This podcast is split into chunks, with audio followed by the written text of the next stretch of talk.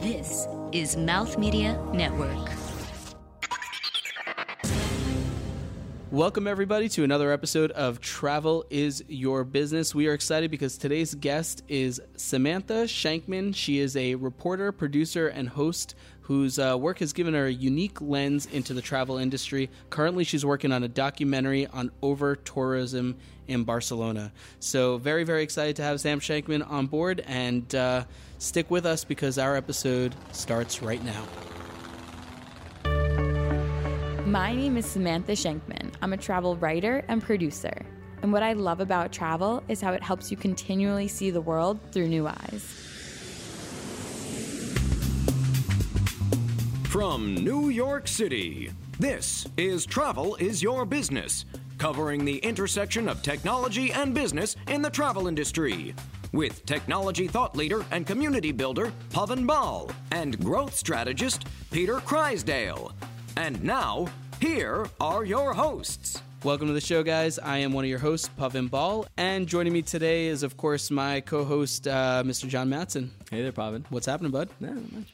Excellent. And today we are going to say hello. Everyone say hello to Samantha. May I call you Sam today? Please do. All right. Uh, we are with Sam Shankman, who, of course, is uh, a reporter, producer, and uh, she's currently working on a very interesting documentary on over tourism in Barcelona. What's going on? Not much. Thanks for having me. Very happy to be here. Now, you are here from Barcelona, Yes. like visiting us. It's true, which is weird because this is the first time that I've ever lived outside of New York and visited New York just for 10 days. And it was really weird coming in being like, wow, this is kind of a vacation in my home. It- Oh, it's the first time I've ever been in that situation. I've always wanted to be a tourist in New York. I'm from New York as well, and it's like It's I've way always better wanted than that living perspective. here. You just get to like get the, the best of it. You don't have to stress what out did about you the what did you get right into over here? I what were your number one spots? Man. What did you have to hit right away besides like family, of course, and friends? Yeah, But, I was just basically going to say that I saw my family really big into bone broth. Went down to Brodo. I've All been right. dreaming about it for about three months. what, where else did I go? How long have you been in Barcelona? Three months. Oh, three months. That's Mhm. about, yeah, that sounds right. forever. Which is not that it's a long. full fiscal quarter. Sometimes I feel New like York. I feel like I'm doing like an adult Q1. study abroad because like Yeah. study abroad's three four months. Excellent. Good deal. Well, let's start over here as we we like to do on the show is give us kind of like this high level 30,000 foot view of who you are and what you do. I've been working in the travel industry for four or five years now, mostly as a reporter and writer. I mm-hmm. had always wanted to do writing. I had always been interested in travel, but I came into it in a really interesting way, which is that I had heard about a travel startup was getting started that would cover the business of travel. And I reached out to them, and that became Skift. And so I learned a lot about the business side of travel, which is something that I had never known about before. Um, I stayed there for a few years, and then I wanted to see more about covering the consumer side of travel and went to Travel and Leisure, which is a totally different experience. Not only going from what's a travel media startup to a travel media kind of icon. Well, that's Time Inc., right? It's Time Inc. And I go around, anyone I talk to around the world has heard of Travel and Leisure. Yeah, we actually recently had uh, Christina Gerdovich on, who was a managing director of Travel and Leisure magazine. Nice. Yeah. So So, and I'm sure that listeners who have listened to that episode kind of can hear what um what what an icon, what a brand that is in travel. And so it was really interesting looking at the uh, travel industry from each of those perspectives. I then also went into a period where I was booking private travel for some families on the very luxury end. So I went from covering travel to actually booking travel, and that was another kind of really interesting view into the travel ex- industry. And just recently, I opened a bed and breakfast um, outside of Barcelona. So I've kind of seen the travel industry from four or five different angles at this point. Good deal. Now, I'll take a step back into Skift because, I mean, now, of course, after Skift has been around, as you mentioned, for four or five years since you started your foray into travel, uh, they have emerged as the content platform for education, just kind of covering this industry of innovation business within travel. Can you talk a little bit more to your role over there and what types of things got you most excited about the industry uh, from that position? Well, I mean, what was so incredible to me when I first started at Skift was that I had always liked traveling. You I- were early, by the way, in Skift, right? Like you were literally like employee number one or two or something like that. Yeah, it was started by Rafat and Jason and Dennis. Mm-hmm. And then I had kind of reached out to them cold. I j- just was just out of school and said, I'll do anything. What can I do to help? Mm-hmm. Not even really knowing what the platform was. And so, really early on, I was aggregating stories, which was how we started our content production. And then, as the team grew, as we had more resources and the brand became more well known, I was doing all original stories. Then Nice. did a lot of interviews, um, which was great because we kind of went from interviewing, you know, maybe VPs to o- being able to get any C level interview in the industry, which is just kind of a great experience as your first writing job to go from yeah. c- writing about trends to being able to interview CEOs. Um, I then was able to start traveling. I went to Dubai and Qatar, Berlin, covering the travel industry from on the ground, which was another amazing experience. And they've since continued doing deep dives into destinations, which is one thing that I think really sets Skift apart from other travel publications and other publications in general is that they invest in doing deeper um, investigations into topics. They're doing a lot of original reporting there's almost no aggregation anymore. Everyone else in the industry looks to Skift to see what's being written about because it's being broken there, it's being discussed there for the first time. Um, also, while I was at Skift, I thought that the travel industry was missing a podcast. So we started the Skift podcast, which is still being run, and they have a great host over there now. And it's exciting to now have a new podcast, which is Travel as Your Business for the industry. But they're really, you know, for such a topic that so many people enjoy and want to talk about and hear about, I was surprised at the that there hadn't been another really strong travel podcast that at least I knew about at the time. Um, yeah, so that's about. Well, uh, how did you uh, first find out about Skift? By the way, I So was just curious. I mean, the do you want the long version or the short version? Oh, you just went out like cold, so you must have at least like seen him around or something. Well, I mean, I think it's an interesting story for anyone who wants to get into media. I had studied journalism in school, and there had been somebody who had started a tech publication, tweeted that they were looking for an assistant. I reached out and said, I'd love to be your assistant. I'm about to graduate, but nothing ever came of it. A year later, I had been doing some I'd been doing some traveling. I had had another job and I quit that job and I said I'm going to invest full time in becoming a reporter. And that day, I got a DM from this uh, founder of a tech publication who said, "Do you still want to be a reporter? I might have a job for you." So it was one of those very uh, it worked out really well. Timing's Serendipity, everything, yeah. But I then went and was writing about technology for about three weeks and really saw that it wasn't for me. And somebody who was working at the publication said, "Well, like, what do you really like? What What are you interested in?" I said, "Well, I really love travel." And they said, "We hear, we know about somebody who's starting a travel site. You should reach out to them." So you know, I did my research and I just sent a cold email saying I would love to help out, and that's the project that became Skift. Interesting. Cool. So now you're out in Barcelona. You're working on a project, uh, a documentary piece, which is about over tourism in the city. Um, how did you get into that? What exactly are you trying to uncover there?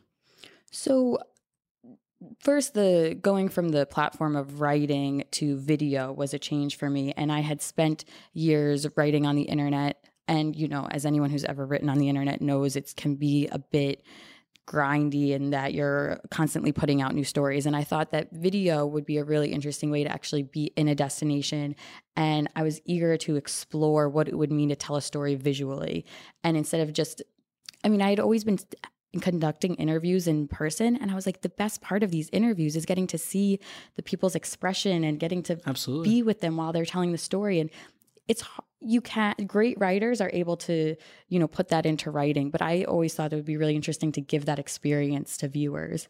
Um, and so that was kind of my interest in video production. And so there had been this kind of conversation in the industry about over tourism.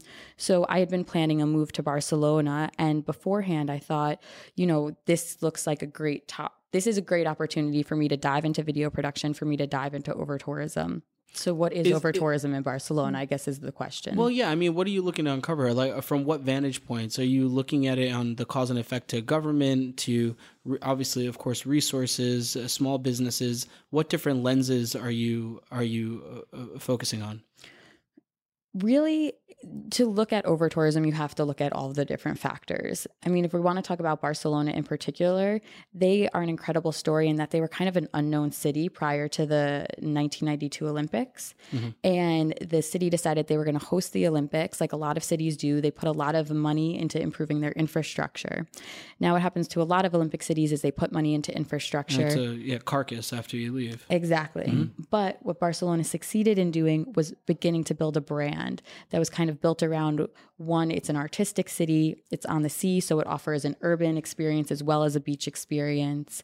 And they started to build this reputation as um, a great place for dining, a great place for nightlife, a great place for art. Mm-hmm. I mean, mm-hmm. which is of course a big part of Gaudi's work, is what it's given yeah. that that reputation. But they were unprepared for how fast tourism was actually going to grow. So let's say in the next 20 years, the tourism was growing exponentially. And Barcelona is not a big city, and there's not a ton of space to grow because it's either it's yeah. surrounded by mountains and the sea. And generally urban planning is done decades before the the wave comes in or population growth as it's estimated. So if you're boosting mm. that exponentially, you're kind of effed, right? Like you're, you're you're left with roads that need to be built and bridges that need to be built and all sorts of stuff. and even more so the the tourism attractions. Let's say La Rambla, which is a major street that people will go to walk down, um, La Sagrada Familia, Park Güell. Mm-hmm. All of these are really concentrated in the center of the city. So what you have is tourists coming from around the world wanting to take pictures but wanting to go to all of the same places. Yeah. So now what does that mean? That's impacting cities that's impacting locals quality of life in terms of being able to go to um, the market. Let's say la boqueria is the sure. famous market there. There's more people taking pictures than buying produce. Traffic uh, cri- how's crime there? I mean crime that's a great question. It's one of the pickpocketing pickpocketing is a huge issue there.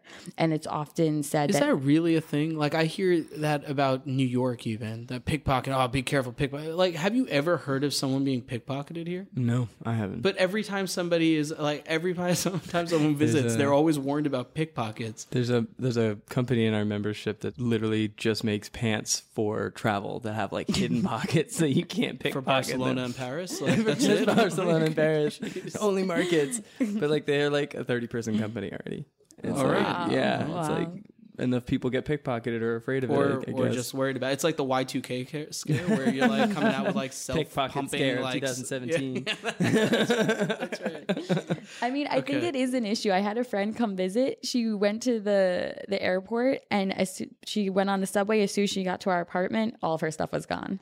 Oh. And this was maybe well, a month or two ago. Well, I guess with the crowds also it's easier, mm-hmm. right? So like Rio gets just you get destroyed down there. All your all your valuables are gone without you realizing in Rio during during the Olympics. So, I can only imagine.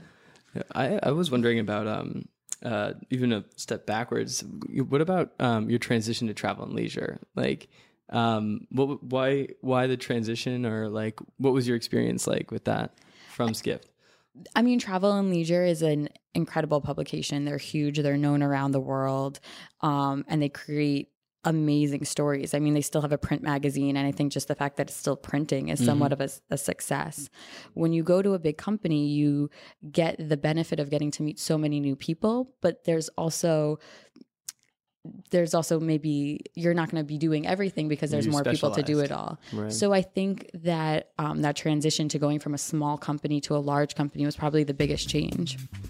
All right, good deal. I think it's a perfect time to take a break. And when we come back, a deeper dive with Samantha Shankman, producer, editor, um, writer extraordinaire of the travel industry. when we come we back on Travel Is Your Business. Do you remember what we used to say about running? Oh, somebody bigger had to chase you. yeah. exactly, exactly. I'm BJ Smith, and that's exactly how I felt about running most of my life. That was until one fall day in 2011. I was chasing my son in the backyard when something had to change. This was the beginning of my journey to becoming a runner. One that would take me from couch to marathon in less than two years. Now I'm setting my sights higher. This is 16 Weeks, a new podcast from Mouth Media Network, following me on my journey to get into shape while keeping up my obligations at work and still being there for my family. And I'm not doing it alone. My name is Keith Smart. I won a silver medal in Beijing. I'm a sport and exercise psychologist at ECU. Coach athletes all over the world and I'll talk with experts about challenges all runners face, like figuring out how to make time to run, what to eat, and how to train. You got so dehydrated. Your heart rate went up and it felt like you were working so hard. Everything's trainable, whether it's run form, strength, that's all trainable. And so is our thinking. Subscribe now to 16 Weeks on iTunes, Google Play Music, or wherever you find great podcasts. Together, we can do this. Keep up with the show on Twitter, Instagram, and Facebook at Travel Biz Show. That's Travel B I Z Show. Our episodes are available on iTunes and Google Play and online at travelisyourbusiness.com. Plus, there are a lot more great shows on Mouth Media Network. Take a trip to mouthmedianetwork.com to enjoy them all. And remember, we love fan mail. Drop us a note to say hi, suggest a guest, or if you'd like to become a sponsor on the show, email us at travelbizshow at mouthmedianetwork.com. Welcome back to Travel is Your Business. And of course, we're here talking with Sam Shankman. Um, and I'd like to start this next segment off with just talking about um, the inventory. So, with over the inventory in Barcelona. So, with over tourism comes a, a need to place all these people and having uh, areas to stay, accommodations. You know, you mentioned that you started a, a bed and breakfast, but how is um, the hospitality? Um, industry shifting there, as well as maybe the shared economy, things like Airbnb and, and similar, maybe? Yeah, this is a major conversation that's happening in Barcelona. So, it, the city has had really high occupancy rates, which is how many people are staying in hotel rooms for the past, I don't know, let's say decade. Mm-hmm. They've remained consistently high, which even even though there's been new hotels being built, all of the rooms are filled. Is there a busy mm-hmm. season or like a the busiest quiet time? The busiest season would be April to October. Okay. It gets a little bit more rainy, it gets a little bit colder, you know, let's say from November to March. But there are always tourists there. Mm-hmm. I will say that in April it got a little bit warmer and immediately I noticed that the sidewalks were filled, that there there was a change in the yeah. atmosphere in the city. So, what happened in Barcelona when it comes to inventory, though, is that all of the room rates, all of the occupancy was really high, all of the hotel rooms were filled, but they had a new mayor come in, and she was actually elected on the grounds that she was going to combat this over tourism. Now, she did this in two ways. One was by looking at the Airbnb situation, which I'll come back to. But the other way, when we're talking about hotels in particular, is that she actually stopped licenses for hotels, which meant that no new hotels could be built. So you now have a situation in which there's no new hotels being built, but there's more and more tourists coming. Now, this mm-hmm. is great for hoteliers because it means that they can increase the rates. Mm-hmm. But it begs the question where are these tourists staying? a lot of tourists are staying in uh, tourist apartments. Now, that usually means Airbnb, but it also means a whole other dozen, maybe home sharing, apartment sharing websites. Barcelona is different from other cities. Well, it's similar in other cities that it has this question of whether Airbnb is legal or not, but they um, made it very clear that it's illegal unless you had a tourist apartment license. They only gave out a certain number of these, and within two years of making these licenses, they stopped giving out the licenses as well. So Airbnb didn't stop list, or I should say Airbnb and other home sharing websites did not stop listing tourist apartments, but only a very small number of them are actually legal. I have had friends uh, that are now talking about receiving 6,000 euro or greater fines because the government has come after them for listing their home on Airbnb. Wow. You used the word mm. combat. She was elected to combat over tourism. That doesn't seem like a very friendly word. Um, so I want to I want to hear more about that. What is the overall sentiment on tourism from a local standpoint? I think that people have created their livelihoods around to- tourism. Um, I have had friends who sell souvenirs, friends who um, have restaurants, who work in the hospitality industry, and they live on these tourists. So I think that the city is very um, cognizant of the fact that they they run on tourism, especially if we're going to talk about the recession. Uh, tourism really helped Barcelona stay afloat. I mean, they're still ha- their employment levels are one of the lowest in Europe, but tourism helped as much as it could, let's say. Um, but that being said, there's very much a feeling of fed up. The locals are fed up with tourists in a lot of ways. I think that it just comes down to kind of when it starts impeding on your everyday life. That's where the conversation of Airbnb comes in a lot because people are saying that they're having tourists stay in their apartment buildings, that there's new people in and out every day. There's the issue of safety there's protests. I think that also, like any topic, people's reaction, every person has a different relationship. Some people say, oh, yes, we have a lot of tourists. It's annoying. And other people are out there protesting in the streets. So, um, when you were like finding out more about this story, which which one did you find more dominant? Were there more people that were that were um, like very actively against the tourism? I mean, I guess if the mayor got elected on the premise, then the the town's sentiment was, uh, you know, that the, this over tourism is a is a real threat. Yeah, I think that I think that there's two two sides to it. I mean, in one case, it's creating a great room. There's a great opportunity as a result. Two of the most interesting people that I interviewed were the creators of these independent boutique hotels. One had maybe 12 rooms, another had 40 rooms. Hotel Brummell and Casa Bonay, and they were creating hotels that really reflected Barcelona in that they would only work with local providers. Mm-hmm. They were only serving food that had been grown in the region. They were only working with designers that were from Barcelona.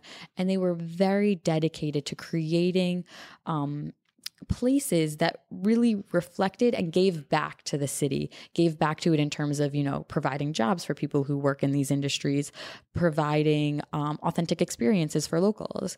Then I also spoke with a woman who actually didn't end up in the final film, but she was Canadian. Uh, she had been married to a Spanish man, and they lived in Barceloneta, which is um, a small part of the city that's right next to the beach and probably one of the most popular places for tourists. And she had joined joined um, a protest group. I had actually found her through the Facebook group of, a, of the mm-hmm. protest group. And she said, We have to let tourists know the impact that they're having on the city. And she really saw them as as kind of ruining what Barcelona was. She was saying, you know, my husband's family has lived in this area for um 100 years and now we're going to have to move out because there's so much noise because the prices are being increased. That's a huge part of it. Uh, because so many people are buying apartments or using apartments to rent to tourists the prices are increasing for people who are just renting apartments or buying apartments normally I think it's the same thing that's happening in New York and in a or lot of cities. anywhere else yeah, that, that's yeah. that's receiving attention and, and and investment. Well, then you get to the question of gentrification. And does tourism cause gentrification or is tourism a result of gentrification? Is a place becoming nicer? And then let's say we have a restaurant and the restaurant remodels, it becomes trendy, mm-hmm. they increase prices, more people are going there. As a result, tourists also then begin going because the place has great reviews on Foursquare sure. or on Yelp. Or is it that tourists start going to an area so different types of businesses can come in and afford the higher rents because the tourists are there? It's very much which came first, the chicken or the egg, gentrification what, what side or tourism. Of the conversation are you on? I think that progress. I think that change is going to happen wherever we are. And I don't think that we can point our finger at tourists and say the this is the reason why I can't afford to stay in my home anymore.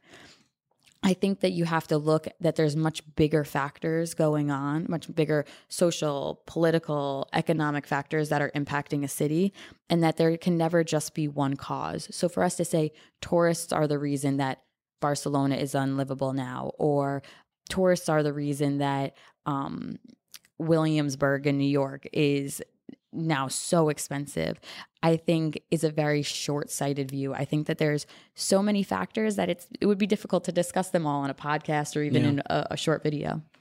Now, mm-hmm. how about the downstream effects for um, food?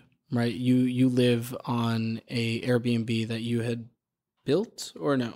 Am it was I, already built. Well, you're managing. Mm-hmm. Okay, and it is on a farm. Yes. Excellent. Now, are you guys using that as you know some sort of um, uh, like a food collective, or are you distributing food out of there? Like, is it a running farm that produces, or is it um, a farm that is giving a sustainable lifestyle to the tenants that are on the property?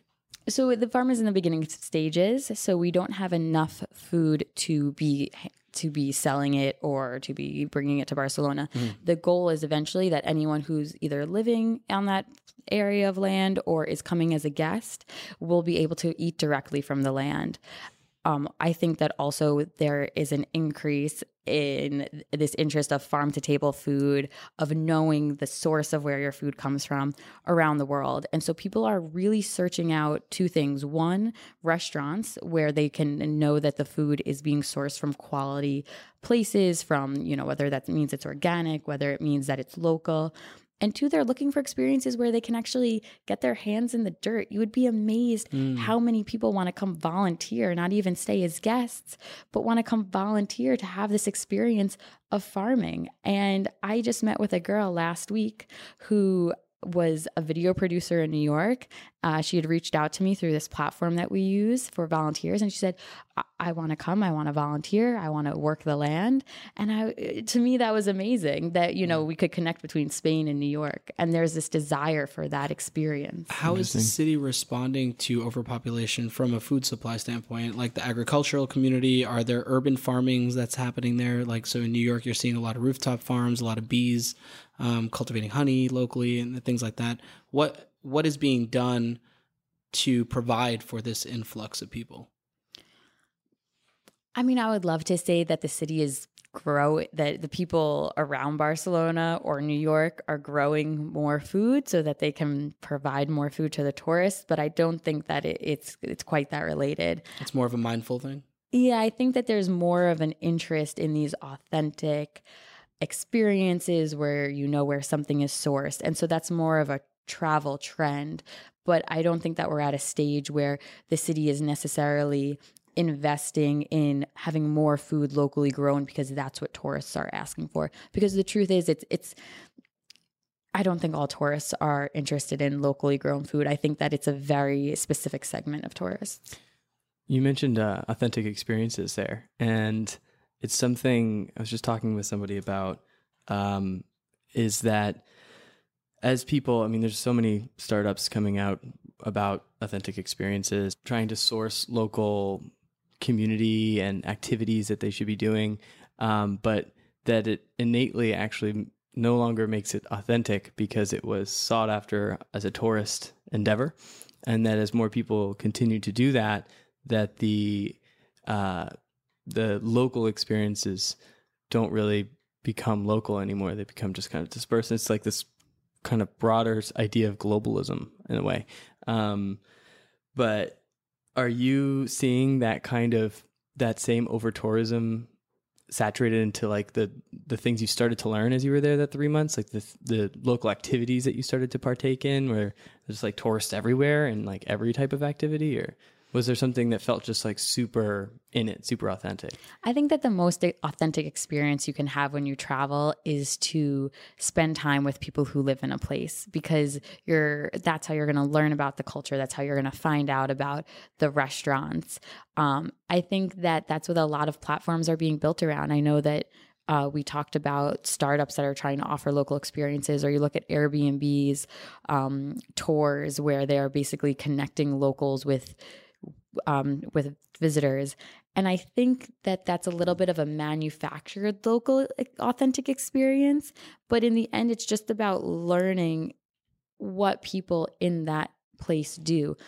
But if you come to now, what we're talking about when we're talking about over tourism is that what do the people in Barcelona do? If there's more tourists than there are locals, the local culture is becoming smaller and smaller. So we're Mm. getting to a place where the culture of Barcelona is a tourist culture. Yeah, Barcelona suddenly becomes Disneyland.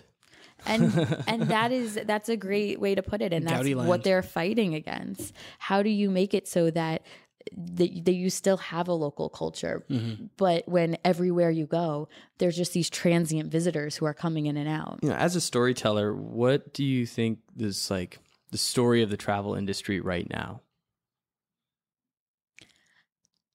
Globalization. I think whether we're talking about over tourism, whether we're talking about this search for authentic experiences, the story of the travel industry or of travel in general is that no place is just that place anymore. When you can just as easily fly from New York to Barcelona, Hong Kong to Sydney in a matter of a few days, and there's more people not just traveling to other locations, but moving there and living there, I think that culture is becoming a lot more of a diverse creature that it's such it's it's moving it's changing. And so we can go to Barcelona or we can go to New York or we can go to any city and search for that local experience that local culture. But I think that in reality what we have to look at as travelers is that the world is a much more connected place than ever before. And I think that's changing maybe what it means to travel. It's making travel more accessible, but it's also making destinations a little less specific in offering just one thing. The internet. The internet. the internet. Do you know how to Did that did that impact this? Could it be? no, for real. Like I, I do feel you, and I'm, I'm excited about the the discovery aspects that are that are in travel now. I think that you can really, really carve out a unique experience for yourself as opposed to going to Disneyland. I think that's what it's about creating what matches your interests. It's Mm-hmm. not about just slotting into what everybody should go and see in a Yeah. certain place. It's figuring out how to m- take the parts of that place that match you specifically. Yeah, I think everyone could become. Uh, it's easier to become an adventure traveler, whatever that means to you. You're able to do that now. Yeah. right? All right, I think that is a perfect time for a break. And when we come back, it is off the beaten path, where we ask, uh, where we're going to ask Sam some questions that uh, are not exactly in this realm of business, technology, and travel. So when we come back, uh, more with Samantha Shank. If you're a business decision maker, you should listen to this. The show you're listening to is produced by Mouth Media Network, a podcasting network focused on the business of lifestyle. Because of our team's background and deep connections with brands, influencers, and ecosystems, we offer a tremendous opportunity to bring your company's message and products in front of decision makers from several verticals, including fashion, beauty, travel, materials and textiles, health and fitness, and lifestyle. Email us at podcast at mouthmedianetwork.com. And now, on with the show. All right, welcome back to the show. Um, of course, we are here with Sam Shankman, and we're going into our third segment, and that means Off the beaten path. that's right. It is off the beaten path. We look to our trusted flight attendant to uh, to to see who asks the first question. And gentlemen. Would passenger Pavin Ball please press your call button for the flight attendant? And of course, that comes to me. Um, all right, let's see. So you seem to be somebody that is constantly growing and learning. Um, so you went into um, Skift without being a writer, but just with a, a penchant for writing. You then became, you actually did quite well at that to the extent that you went into a major trade publication uh, of travel and leisure, did the same. Now you're learning basically how to film and produce a documentary, or you are producing a documentary, or you have produced a documentary, sorry. But what I'm interested in is that you live on an Airbnb farm, and I'm wondering how much of that experience there is new to you, what you're learning from that, and what how it resonates with how do you identify like how do you how does that relate with you as a person and what are you taking away from it Well, thank you for saying that I seem like somebody who's already grow- always growing because I think that's probably my goal. Mhm. And I appreciate that. And I think that that ties in perfectly with the question, which is what what am I taking from living on a farm? And I would have to say, or is that the question? Yeah, yeah. And so, I mean, the opportunity presented itself. Is this the first time you're living on a farm? Yes. Okay. Absolutely. One time I was living on Long Island and we had a small farm in our backyard, grow- a Mhm. small garden in our backyard Mhm. growing up, but I'm talking five feet by five feet. Sure. Um, so f- five acres, uh, and figuring out how to farm that biodynamically, which is organically, but a step further. Mhm. Is 100% a learning experience. Now, most people thought that going from living in Manhattan to a farm in a foreign country seemed wild. And I think that I went with the idea that there's always something new to learn, that maybe it would give me a different perspective um, from the work that I had been doing.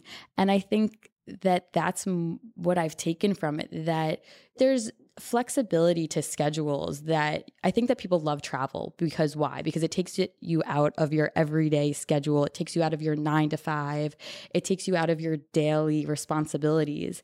And what we don't realize is that any day we're able to step out of that. We're able to reimagine how we create a life and making a change from living in a city to learning what it means to actually break open land, take out the rocks, put in the lettuce, work with um, workers and volunteers from all over the world, learn about their stories, it showed me that there's always another way to to create to learn. And and to be honest i've been feeling more creative and able to produce more work there than i had in new york in a long time. And i think that this isn't a conversation about um, new york versus not new york. Mm-hmm. uh, i love new york. Uh, and it's not even a conversation about city or not city because i spend a lot of time in barcelona as well. I think it's about travel taking us out of our experiences and realizing that we can kind of travel any day of our life. What have you mm. learned about yourself that you didn't realize until this moment? This experience of living and and nurturing a, a, a land. How much of a city person I actually am. um, and also testing my my limits in terms of just comforts. I mean, it's an um, eco-friendly house that which is run on a solar panel, which means that you have to be super conscientious of how you um, are using the energy there. And I think that a lot of times I and other people like to say, "Oh, I'm I'm eco-friendly," or "Oh, I like to live a sustainable lifestyle," but until you actually have to, you don't realize what that means. Yeah. It's like when you like brush your teeth with the water running, and then you get that example of that's like a gallon of water, man. Like you just killed a dolphin. Yeah, like, you can't do that. All right, so now we're gonna go to our next question, and uh, now up next is. Ladies and gentlemen, would passenger John Matson please report to gate 23A? Oh, that's me. Um, hey, Sam. So you mentioned that um, you know you when you first started writing you worked for this kind of straight tech publication, and that didn't seem like uh, the right fit, but that you knew you loved travel. So I'm wondering uh, at what point in your life you had that realization? Like, could have been when you when you were a kid, or at any other point. Was there like one thing that oh, I really love travel? I hadn't traveled that much as a child. We would travel around the US. But after I went to my first year of um, college, I was hungry for a new experience. I felt that I was learning in a classroom, but I was just really eager for something different. And through that, I, I spent the summer in Spain, which began began a long love affair with Spain, obviously. But I also remember walking down the street and seeing signs in Spanish and hearing the Spanish language and feeling like I was living inside one of the pages of the Spanish workbook I'd used as a child. Uh, that you, you know, when you're just learning a different language, maybe in fifth grade. Yeah, yeah. And I was like, wow, you can leave home and literally be transported to what can feel like a different planet. And because I was traveling, I was traveling alone. I had gone to work in Spain. Um, it was the first time I was traveling alone. I was completely immersed in the new culture. And I just didn't realize how drastically, how drastic, how much your reality can change with just a flight. And I think that was really the moment that I realized through travel, I can experience other ways of living. I can be um, exposed to other ways of thinking.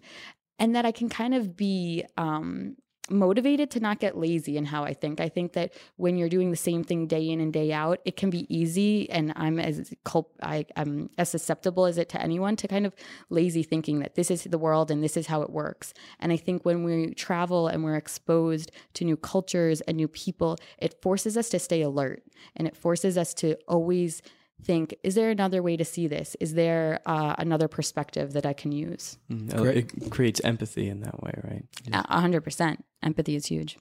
Great. So, uh, even though that sounded like a final thought, um, do you have a final thought, even reflecting on this interview or uh, your experiences re- recently, the the film and the work that you're doing? Is there anything that you want to put forward? Yes, I think that Okay. whether it comes, to, whether we're talking about um, the creative work that I've done, whether we're talking about the places that you can travel to, there is often a mentality that, wow, it's so great that somebody else can go there, that somebody else can do that.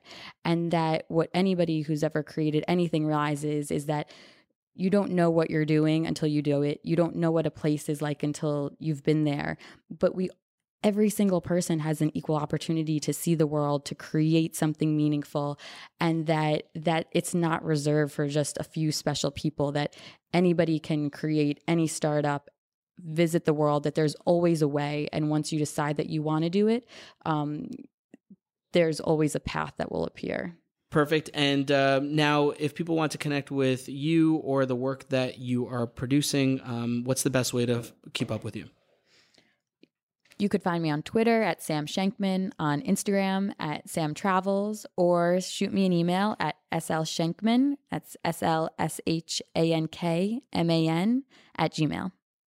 Perfect. Um, so that does it for this episode of Travel is Your Business. Thank you so much to our guest, Samantha Shankman, for joining us today. Thank you. I've, I'm usually the one interviewing, so it's yeah, fun to be so interviewed. something. well, well, of note. Um, so let's take that full 360. Uh, you, as guests, you're going to hear a lot more of Sam because she is going to be a regular host in the rotation of this show. Uh, so we're really, really excited about that to have you on board. And uh, this was a great introduction to um, who you are and what you're doing. it was fun. Thanks, guys. Cool. Uh, so that's it. Um, and for John Matson, bon voyage. We hope you enjoyed your stay, and uh, we'll see you next time.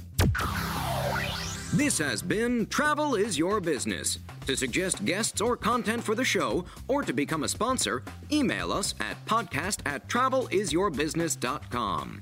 Keep up with the show on social media at Travel Biz Show. That's Travel B I Z Show. Episodes available on iTunes, Stitcher, and Google Play, along with our website, travelisyourbusiness.com. Produced by Mouth Media Network. Copyright 2017, all rights reserved. No portion of the episode may be distributed or published without the express written permission of the producers. Thank you for listening.